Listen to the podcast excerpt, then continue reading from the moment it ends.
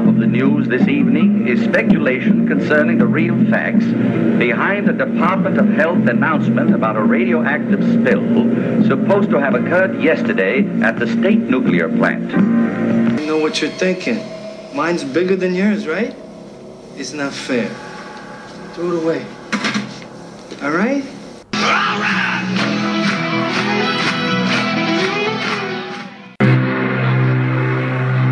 They're coming! Thousands of them! Tell me. Tell me about Disneyland. They got tons of popcorn there. And all you gotta do is go climb a tree to go eat it. It was a night like any other night. Then something happened. Oh, good lord! It's it's unbelievable. It's it's horrible.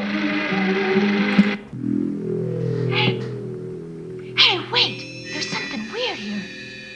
Welcome to the Really Awful Movies Podcast, a celebration of low budget cinema. The sleep of reason gives birth to monsters. Hi, my name's Chris, and along with Jeff, we're bringing you the very best and worst of horror, sci fi, post apocalyptic wasteland, kung fu, and women in prison movies from the 1960s to today. Check us out at reallyawfulmovies.com, part of the Crypt TV family. Mama, I can't stand it anymore. Please let me stay close to you, Mama. Oh, my poor darling. Can you forgive me for having brought you to this terrible place? Of course, Mama.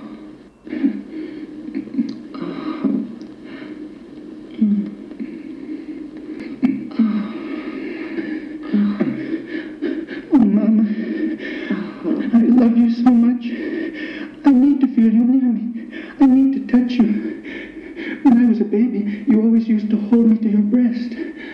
I loved your breast so much, Mama. Michael!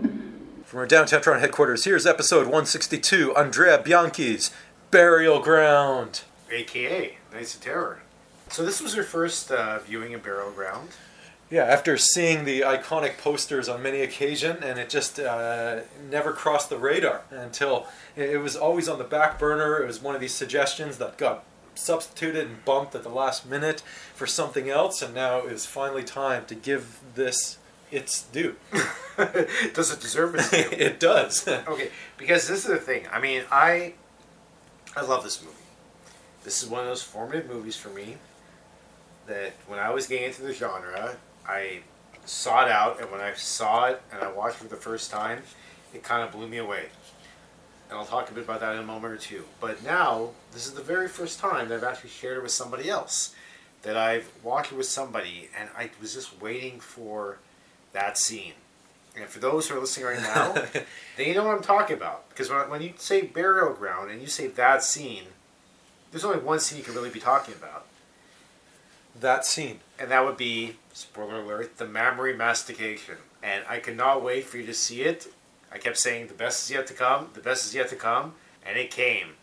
And your reaction was awesome. it was great. Uh, never has a memory been so badly abused since maybe Cannibal Ferox. So again, uh, but this, I think the violence and the degradation and the depredation is sort of back end loaded because the front of this movie, if you will, is kind of sort of tame, but it draws you in and gets you into the mystique and into the its deliberate, very deliberate uh, plotting, but not in a negative sense, pacing, and then you get this wonderful payoff with about 15 minutes to spare. There's no plot. Where all hell breaks loose. What are you saying, man? There, there, this is, there is no plot No. to this movie.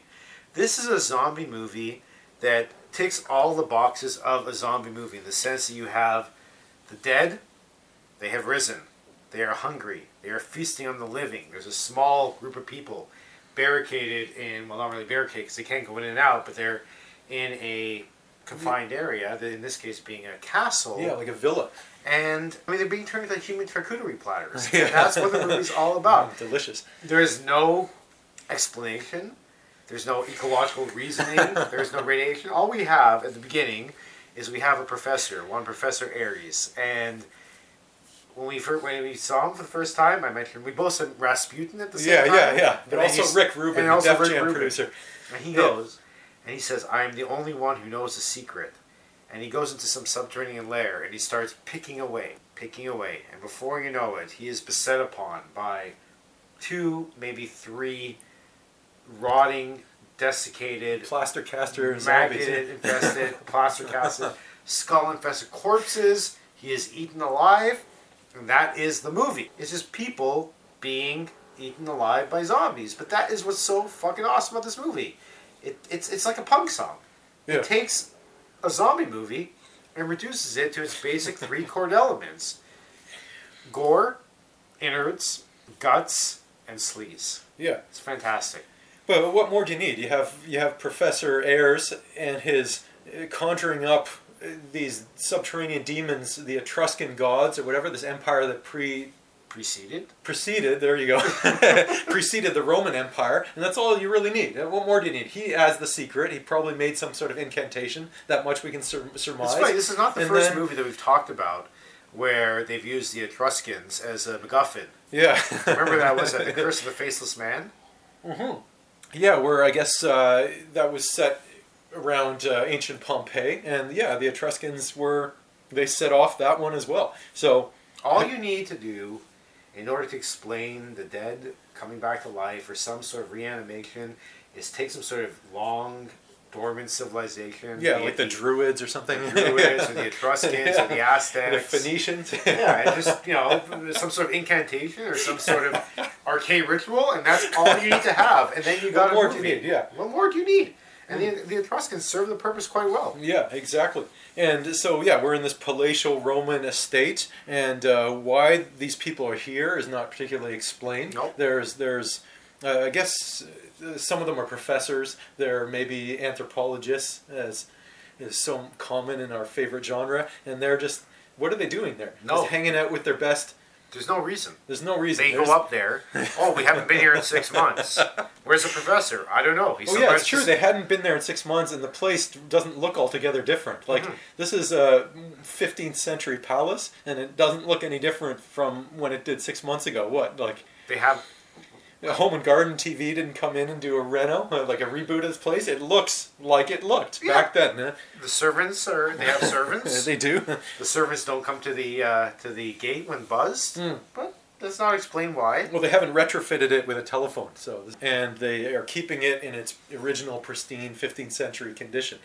The reality is nothing is explained. But what do you need explained exactly? Because all you need really is people running for their lives from these, as we call them, Doctor Phibes uh, doppelgangers who One- emerged uh, from.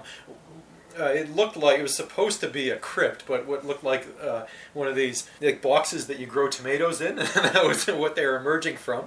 And as they kept coming, they had to fend them off using various implements, whatever they had at their disposal in this villa. Well, I mean, this is a film with. It's, it's got look. It's got stupid characters doing stupid things, and being picked off one by one Yeah. by these zombies. I mean, there's stupid lines like, "Oh, I guess he's a zombie now." Well, Yeah. he's eating flesh. What else could he be? yeah, yeah. He's that got was a in reference to poor uh, Professor Ayres. Yeah, uh, it's t- also uh, yes, it's it's time to leave. Yeah, stands to reason. And uh, um, again, they acknowledge, which is not frequently acknowledged in zombie films, as to how slow moving their antagonists are. That surely they'll be able to run away from them. But by far the stupidest maneuver is letting them in because one of them speculates that maybe there's something in the house that they're after other than human flesh. That that hypothesis turns out to be proven false. Let's put it that way. So the particulars, the people in this house, uh, for to the best of our abilities as we can name them. Uh, James, who's got the, this. Mustachioed fellow. Was it George Miller? The, Who knows? That Who was knows? The, the I thought it was the um, Gene Wilder lookalike in the house. Oh, okay. Well, there's a guy with a mustache. Oh, right, there's right, a right. Gene Wilder uh, Yeah, with his, uh, and the only thing these disparate people have in common is jeans that are hiked up to their nipples. That's about it. And uh, they all have their women in tow. And but the thing that puts this above uh, members of its ilk in the similar genre we've podcasted Nightmare City is the incredibly bizarre Oedipal sexual politics involving Evelyn. The this uh, I called her a knockoff Sophia Loren. She kind of is similar looking. She has a son, and we're in Mama. yeah, we're going to explain the her uh, interesting filial relationship with this ostensible teen, and Yeah. this is this guy's a teen. No, he's not. He's not. But he's supposed to be a teen. Yeah. He, he is. This is one of the most indelible characters in all of Italian horror. This is he's the only child in quotes, brought up to this this castle, and he is Michael, the son of Evelyn, and I believe George. And, Possibly, yeah. Yeah. You know, the jury's out, yeah. He is Eternity a- test is out on that one, yeah. I mean, whether or not, you know, before you know the sort of origins of Michael and who played him and whatnot, he's an odd looking fellow. He is somewhat, he's got a kind of, how would you describe? How would you describe his hair, his head? Well, again, his pants hiked up to his to his chin. There's that. Uh, this uh, bowl cut, his beady little uh, badger raccoon eyes. but he's got this bulbous forehead.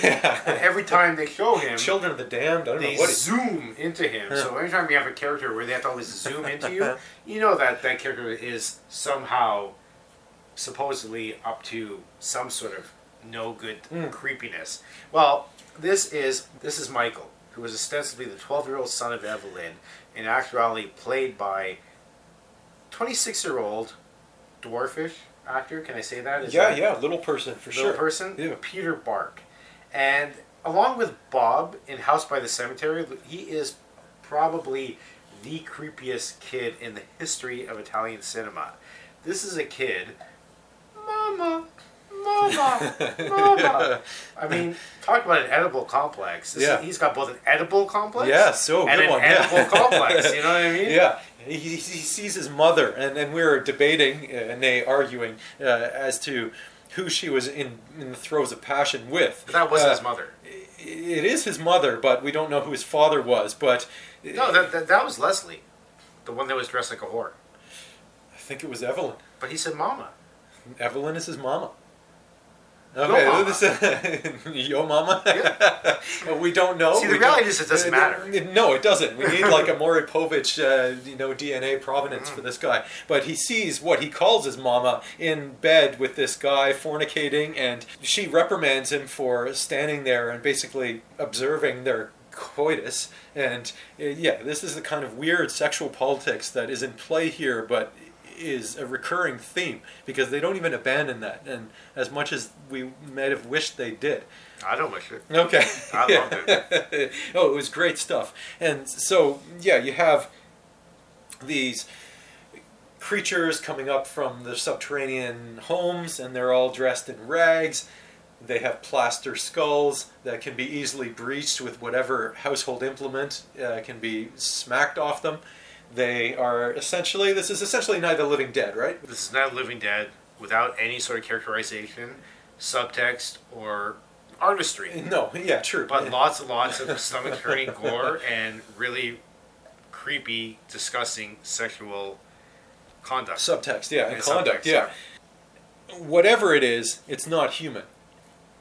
As one of the characters so obviously points out. Although you took umbrage with that, saying they clearly are human Right. because they're corpses. Yeah, so exactly. yeah, When the- well, I mean, before that, I mean, this movie is replete with stupid lines. Like, you know, when they're talking about this missing Professor Ares or Ares, Ares, Ares, and yeah. oh, he's been doing some work with the dead, and one of the uh, characters says, and I quote, "I've always been terrified of the dead.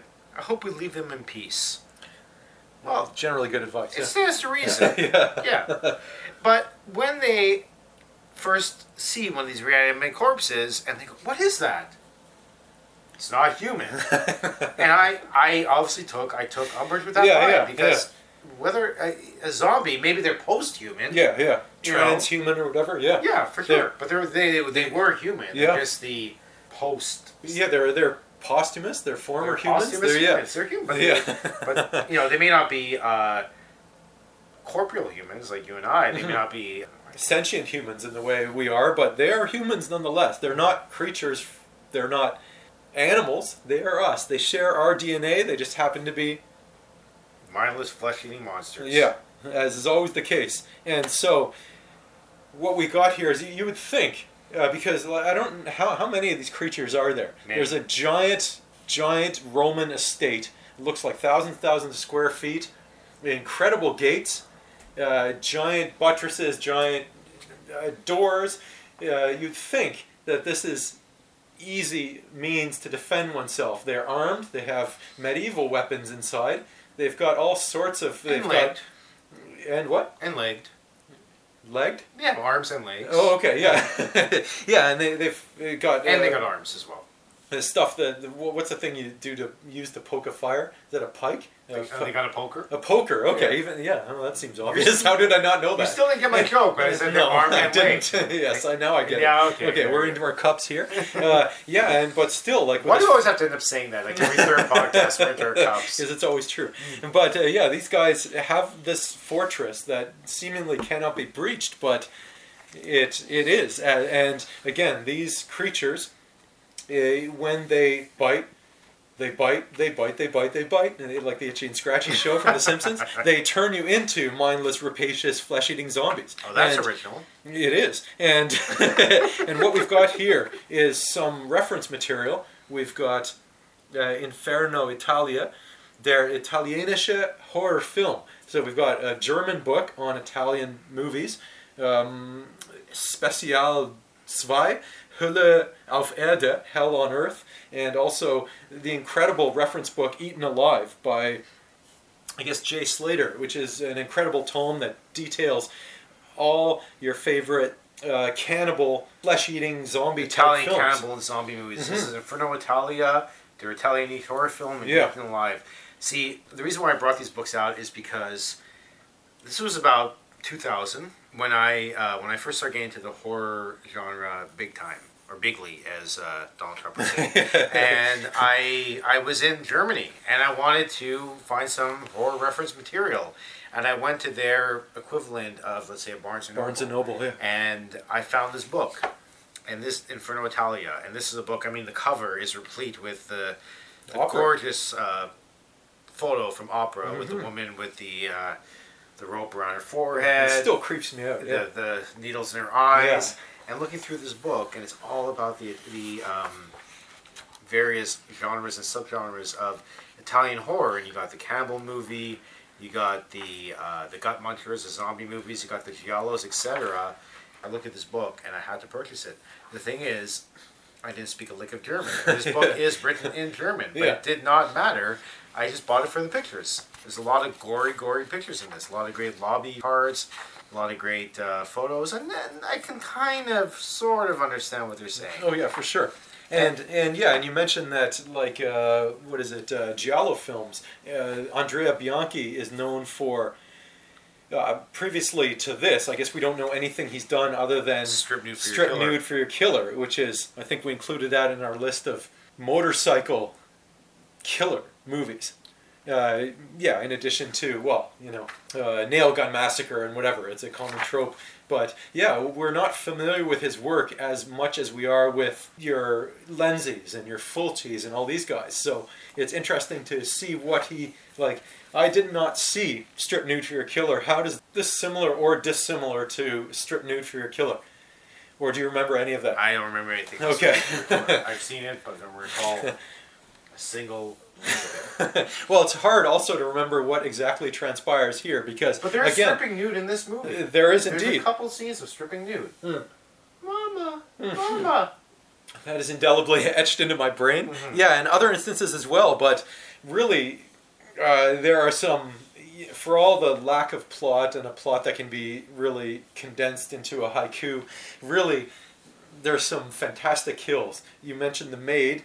Oh, I did say there were maids. Yes. They're they're looking Well, after this sprawling, expansive villa. This one woman meets her demise in incredible fashion because she has a nail driven through her hand that traps her, and she's stuck into the side of the, uh, I guess, into the brick. So she gets like a stigmata, hand hammered into the, and I kept yelling because you know we were watching it together. I was yelling like, "Duck, duck because the undead is apparently able to wield a scythe. So it was like Death himself comes in, and I just said, why can't you just move? Because these are not the most fleet of foot creatures. And so they, they raised the scythe over her head, and then plop. Like she's done, like uh, like the French Revolution, and she's finished. Yeah. And the other characters happening upon her her body is another hilarious scene because the survivors try and use her as like fish bait, where they throw her beheaded corpse off the second or third floor or balcony or wherever she was hanging mm-hmm. in order to try and placate the hungry masses down below.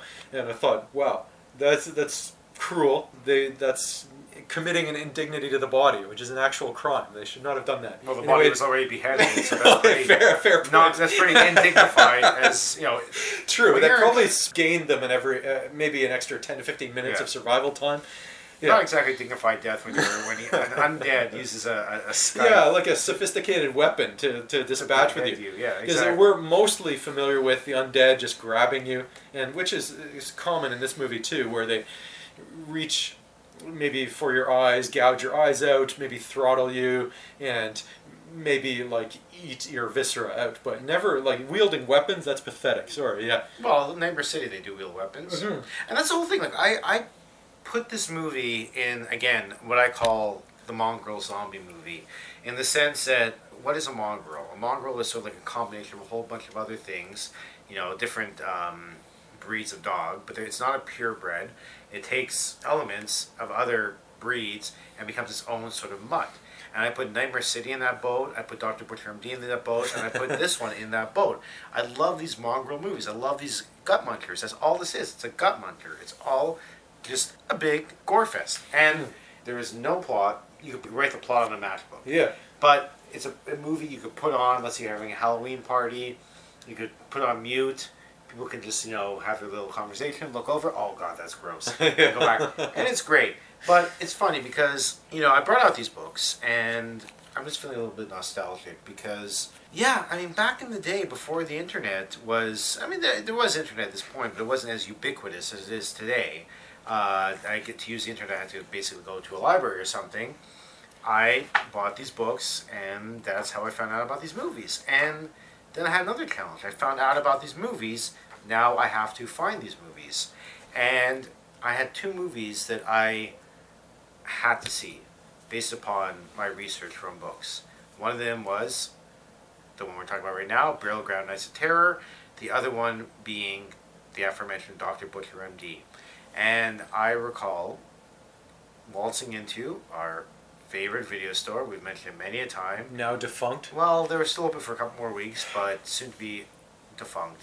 And I remember exactly, I can picture it. I can close my eyes and see myself almost 20 years ago walking into that store, walking into the Italian horror section, flipping through the boxes and finding a copy of Burial Ground and Dr. Butcher MD, renting those two movies, taking them home on the bus, feeling like I had something really dirty, something really wrong, something almost like contraband, popping those two films in and just being blown away. Revisiting Burial Ground, I realized that my memories of Burial Ground are a lot more than what the movie is. Because I sort of remember having a bit of a plot. But I think back then all I wanted was gore and sleaze, and it gave me that in spades. Now I'm watching going, wow, this is a lot of gore and sleaze, but not a lot of plot, not a lot of subtext. But you know what? It doesn't matter. This is just basically, it's a muncher, it's a party film, it's fun. And any movie where you have a 26 year old dwarf playing a 12 year old who is yearning to be breastfed by his mother. Mama, Mama, oh, when I was a baby, Stop doing that. you breastfed me. How do you Oh, remember gives that? me the willies. Yeah. And yeah, and then and meanwhile, he's his other hand is going where it shouldn't be. Yeah, yeah. As one hand is fo- is is following yeah, south of the equator, right there. Yeah. and then he's kissing his mom on the lips and asking to yeah, take things close further. to her. And then, of course, at the end of the movie, there is the culmination of this Oedipal Oedipal relationship. Just, it, I don't know. It, it never loses its power to to titillate. Yeah. Oh, pun, pun there. Yeah. Spoiler pun there. And just to make me feel like a kid again. Yeah. It makes me feel like like this is kid like looking for cheap thrills and finding it and loving it and saying, well, I cannot believe that there's a world out there where they make these unhinged movies and I can actually have access to them, watch them, rent them. Th- That's an interesting experience. Uh, You mentioned like having to furtively uh, take them home with you in the case of like Dr. Butcher and Burial Ground because I just had that experience uh, several months ago where it would have been maybe a women in prison film or like a, one of the Ilsa movies where yeah, people, younger listeners might not appreciate. You have to conceal this because I was taking a subway home and I frequently would ask for a bag to hold the contents of my rental uh, stuff because you cannot be seen with an Ilsa movie with a WIP movie. Oh, you with can be seen. you can be, but not a like you're gonna you're gonna get. You just don't want to be seen. I don't want to be. No, I, it was an actual transgressive act to go seek out these movies and stuff them into your jacket. And this is something I did as a kid, and then I, I thought, like, geez, 20 years later, I'm, I'm doing the exact same thing. And uh, we're hoping because the various means of accessing these are being progressively chipped away at. If that's a horrible sentence as well, but uh, we can only hope that people will seek out these films and by virtue of being able to you know use every avenue available to them whether it be our site reallyawfulmovies.com be able to seek these out and support this kind of movie making so it's not lost to the ages. It's part of a time capsule kind of movie.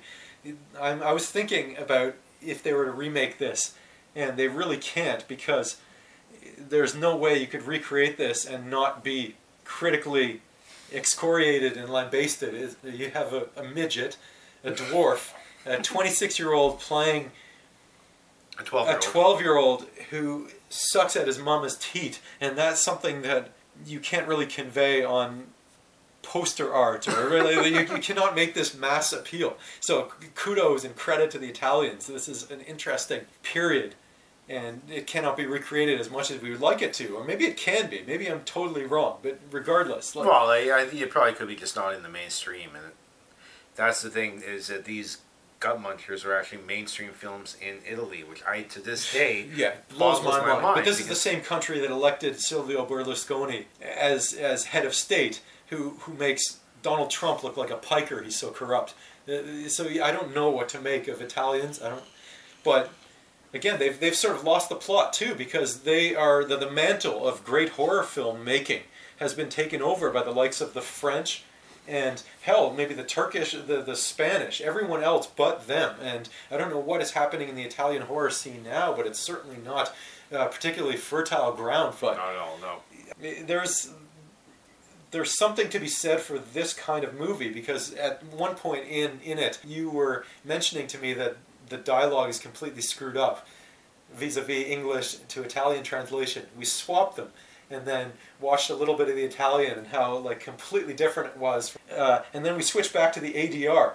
And there's something about the ADR that puts you in a mood. There's something about Italian films that puts you in a mood that is so separate from what you can get from the domestic scene. It's uh, I, I used the term plodding earlier on, which can be seen as a pejorative, but it really shouldn't be. There's a uh, deliberateness and a, There's a a slow. There's yeah. a la- yeah languid, Euro but not movies have that sort of languid, ethereal, sort of almost dreamlike. This feel. was dreamlike Yeah. because they're going from room to room in a house trying to escape a menace, which is essentially every terrible nightmare I've ever had, where you're just they try a doorknob and then it leads into another room and then there's something else that could be attacking you there. It really has that dreamlike quality, and there there's a certain pacing, there's a certain uh, investment, albeit very tenuous, limited investment of these characters, but there's lots of talking earlier on.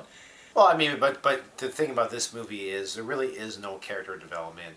We don't know much about these people. We don't know much about their lives. You don't really know who they are. That's why we're even confused as to who who is who, who is married to who, and who's you know, sired uh, this uh, Yeah. kid Michael. But the reality is, well, we know that Evelyn's his mother, but that's about.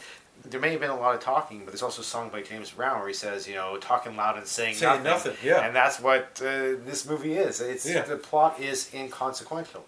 It's really just stringing along a bunch of set pieces and putting them all together into one deliciously gory bouillabaisse. And I love it. I Oh, yeah. absolutely adore these. This sort of go for the gusto, unhinged Italian filmmaking, and this is the type of films that are certainly lost to the ages when it comes to horror.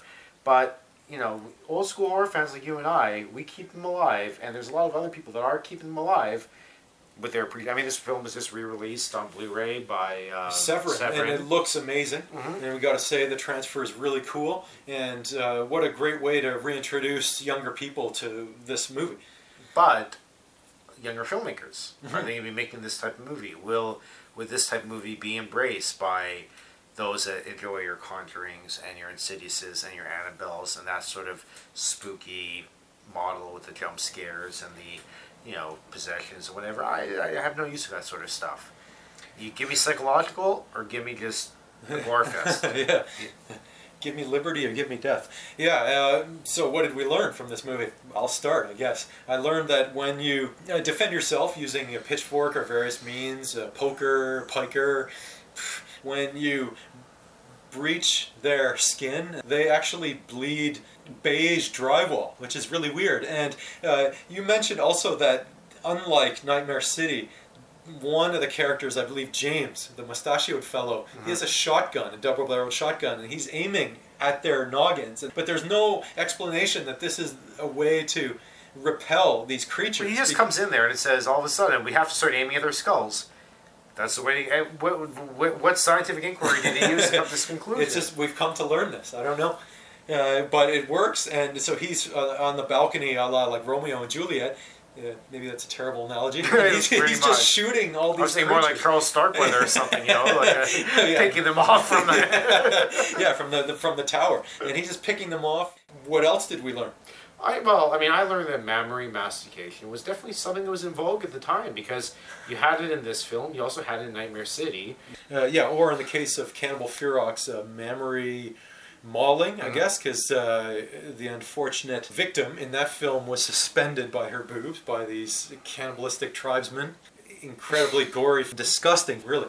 I don't know if this one reached, I don't know, do you want to call them heights, depths of that? Uh, Cleavage? Of maybe this this I don't want to call this tame because there's, there's some gruesomeness in it. It doesn't. Uh, this is a different. This is a mongrel film, so it's not strictly a cannibal movie, and those are known for. Well, it's not a can. It's a zombie movie. It's a zombie movie. Yeah, it has elements of the cannibal genre, but it's doesn't. Well, every zombie movie does have Mhm. elements of the cannibal genre because zombies are flesh eaters. Yeah, it just doesn't reach the depth that those scale. However, it has its depths of depravity. It does, yeah, Yeah. and weird innards eating a la Dr. Butcher MD. Enough for us to be able to fully commend it. That's for sure. I'm commending it. I am as well. Uh, four star for me. I, I was. It's this is one of the few uh, we generally tend to mention it when we're watching a film together. Generally, we will prepare a movie, write, take notes, do a little research, and then meet and then podcast. This one we watched together with our pristine, beautiful, lovely transfer on a what is this? A 61 inch television? Is this what this is? It it dwarfs the room. This is a monster television, and I, I was applauding in the middle of this. Uh, I was so happy. It just took me back to my childhood. Uh, I don't know what that says about me, but I was I was thrilled. I was laughing. I was I was Chris, overjoyed. You know, it's not the size of the television. That's what you can do with it. It This is true, so, yeah. No, I feel the same way. I mean, it, it, this brings me back to you know to, all those years ago, hunting down these movies and finding them that you know fe- that feeling of having something that's like so wrong and you're putting it even watching it you feel a little bit dirty Yeah. like you're seeing something you shouldn't be seeing and uh, it's, it's it's it harkens back to a bygone era that I, I feel unfortunately might be slipping away quicker than we Yeah, would like it to. So I'm going to give this. I'm not going to give it four stars though because there there, there is pacing problems and, Yeah. and plotting problems. So I'm going to give it a solid three and three quarters. All right, yeah, fair enough. Uh, it's maybe not. Oh, Okay, you can mention it in the same breath as Nightmare City. It's maybe not a classic. Uh, Maybe I should revise my my scale to three and three quarters. Uh, indelibly fun, wonderful set pieces, gorgeous settings. Like we were just speculating as to what it would be like to live in this palatial estate with these 20 foot high uh, fresco ceilings. Like, It was an incredible palace and these four poster like Louis the Fourteenth beds. This is- this is lush, beautiful surroundings, beautifully set movie, if not wonderfully filmed. This is not Andrea Bianchi is not by no means Dario Argento stylistically. Still, beautiful movie. Well worth checking out. And any movie that causes us to reference the sinful dwarf is aces in our book, top notch, because that's a movie everyone should see as well. And everyone should check out our website too, www.reallyawfulmovies.com. Check it out with new reviews two to three times a week. Follow us on Twitter, awful underscore movies. Send us your favorite uh, gut muncher, cannibal zombie films, and we'll be happy to review them. Awful underscore movies on Twitter, and we'll talk to you soon. Take care.